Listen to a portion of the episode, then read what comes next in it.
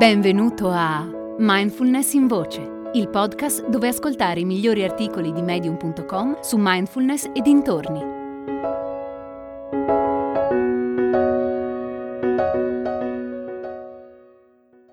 La bellezza come oggetto di meditazione di David Michael. Come mi accade ormai da sempre, anche l'anno scorso, con l'arrivo dell'autunno, il mio umore si è incupito. Al lavoro fissavo il computer ed ero sempre sul punto di piangere. A casa contavo i minuti che mancavano per andare a dormire. Mi alzavo comunque presto al mattino, con le migliori intenzioni di dedicarmi alla lettura e alla scrittura, ma poi rimanevo sul divano a trastullarmi pigramente con il telefonino. Mi sentivo come disconnesso dalla realtà è stato allora che il mio psichiatra mi ha modificato la cura e mi ha suggerito di comprare una lampada per la fototerapia. Sta arrivando l'inverno, mi ha detto senza un briciolo di ironia. E l'inverno arrivò, proprio mentre io e mia moglie ci stavamo preparando per andare in Svezia a passare il Natale con i suoi. Due settimane all'estero mi avrebbero dato modo di staccare un po' dalla mia depressione e calmare la giostra di pensieri che avevo in testa, che produceva solo una grande infelicità. Dai parenti di mia moglie saremmo stati otto, accalcati in una piccola casa su un'isola. Per prepararmi a quella situazione decisi di andare prima da solo in un convento a Lund, dove un caro amico appena laureato stava studiando per diventare prete. Speravo di poter passare del tempo con lui a riposarmi, a leggere e a meditare. In Svezia però a dicembre è quasi sempre buio. Erano passati molti anni dalla mia ultima visita invernale e me ne ero dimenticato.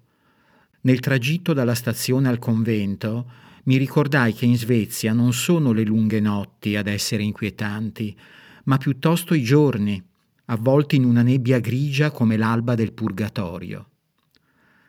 Arrivato al convento, attraversando il giardino, notai delle sagome scure che si muovevano nei cespugli fuori dalla finestra del mio amico. Mi avvicinai e vidi delle cinciallegre attorno a una mangiatoia. Beccavano semi di girasole. Avevo sempre pensato alle mangiatoie per uccelli come a un passatempo per pensionati. La mia prima esperienza da bambino era stata quella di un vicino di casa che aveva minacciato di chiamare la protezione animali nel caso in cui i nostri gatti avessero continuato a terrorizzare gli uccellini sulla sua mangiatoia. Durante la pausa per il tè, il mio amico mi raccontò quanto gli uccellini gli avessero tenuto compagnia e lo avessero aiutato a sentirsi meno solo durante la stesura della sua tesi.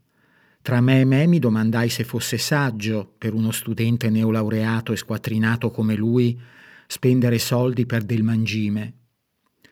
Come se non fossi stato già abbastanza depresso prima di partire, l'oscurità dell'inverno svedese mi diede il colpo di grazia.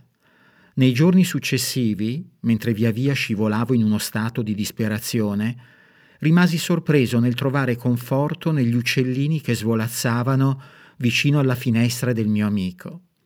Provai anche invidia per il suo giardino, come se fosse un elemento indispensabile per poter installare una mangiatoia.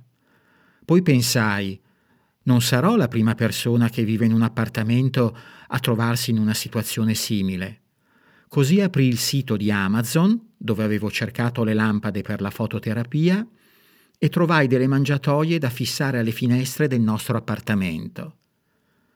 Per Natale mi sono fatto un regalo, dissi a mia moglie quando la rividi a casa dei suoi. E così, una volta tornati a Brooklyn, ad aspettarci c'erano una piccola casetta in plexiglass e due chili di mangime. Pensavamo che gli uccellini si sarebbero accorti del cibo nel giro di uno o due giorni, ma un mese dopo la mangiatoia era ancora come nuova. Frequentai forum tematici su internet pensando di poter trovare una soluzione. Invece trovai degli appassionati che si scambiavano ricette per produrre mangime con grasso di cervo e burro d'arachidi. Lasciai perdere quando lessi la frase Non faccio bollire il grasso del cervo, appendo la cassa toracica con tutte le interiora.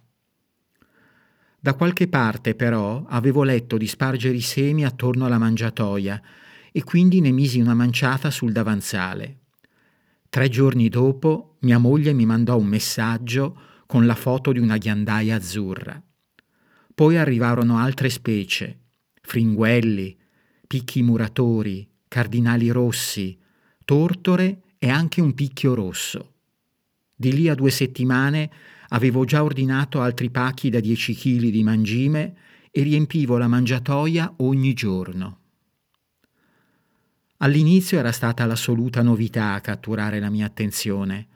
Il mio cellulare non poteva certo competere con un picchio rosso che beccava a mezzo metro da me.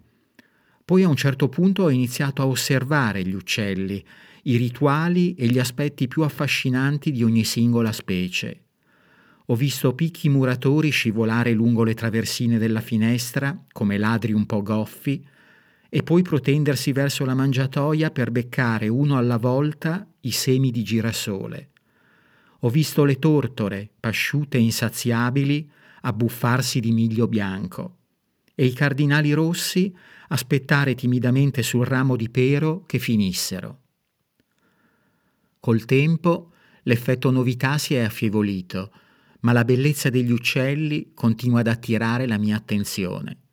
Le sfumature di azzurro che si mescolano tra le ali e la coda della ghiandaia mi ricordano i quadri di Mondrian. Per poter osservare i riflessi mobili cangianti delle sue piume, ho dovuto più di una volta allontanare le tortore voraci. In quei momenti e nella routine quotidiana del riempire la mangiatoia, ho dimenticato le mie ansie. Il fatto che qualcosa di così semplice come osservare degli uccelli potesse liberarmi dall'oppressione della mia mente, per me è stata una sorpresa.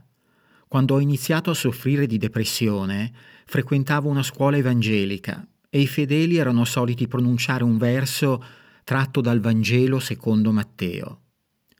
Guardate gli uccelli del cielo, non seminano, né mietono, né ammassano nei granai, eppure il Padre vostro celeste li nutre. Non contate voi forse più di loro? Ammetto che questo verso mi dava zero conforto.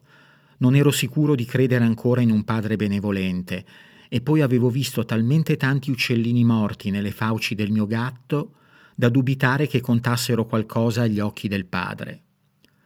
Devo dire però che per quanto gli uccelli non siano ancora nel mio caso una fonte divina di consolazione, mi danno comunque qualcosa che per me ha molto più valore, un po' di sollievo, un'opportunità di spostare la mia attenzione da dentro a fuori, dai miei pensieri alla grazia e alla bellezza del mondo. Non so se il Padre Celeste li nutre, ma so che io lo faccio. Hai ascoltato Mindfulness in Voce, il podcast di Mindfulness Bergamo, www.mindfulnessbergamo.net.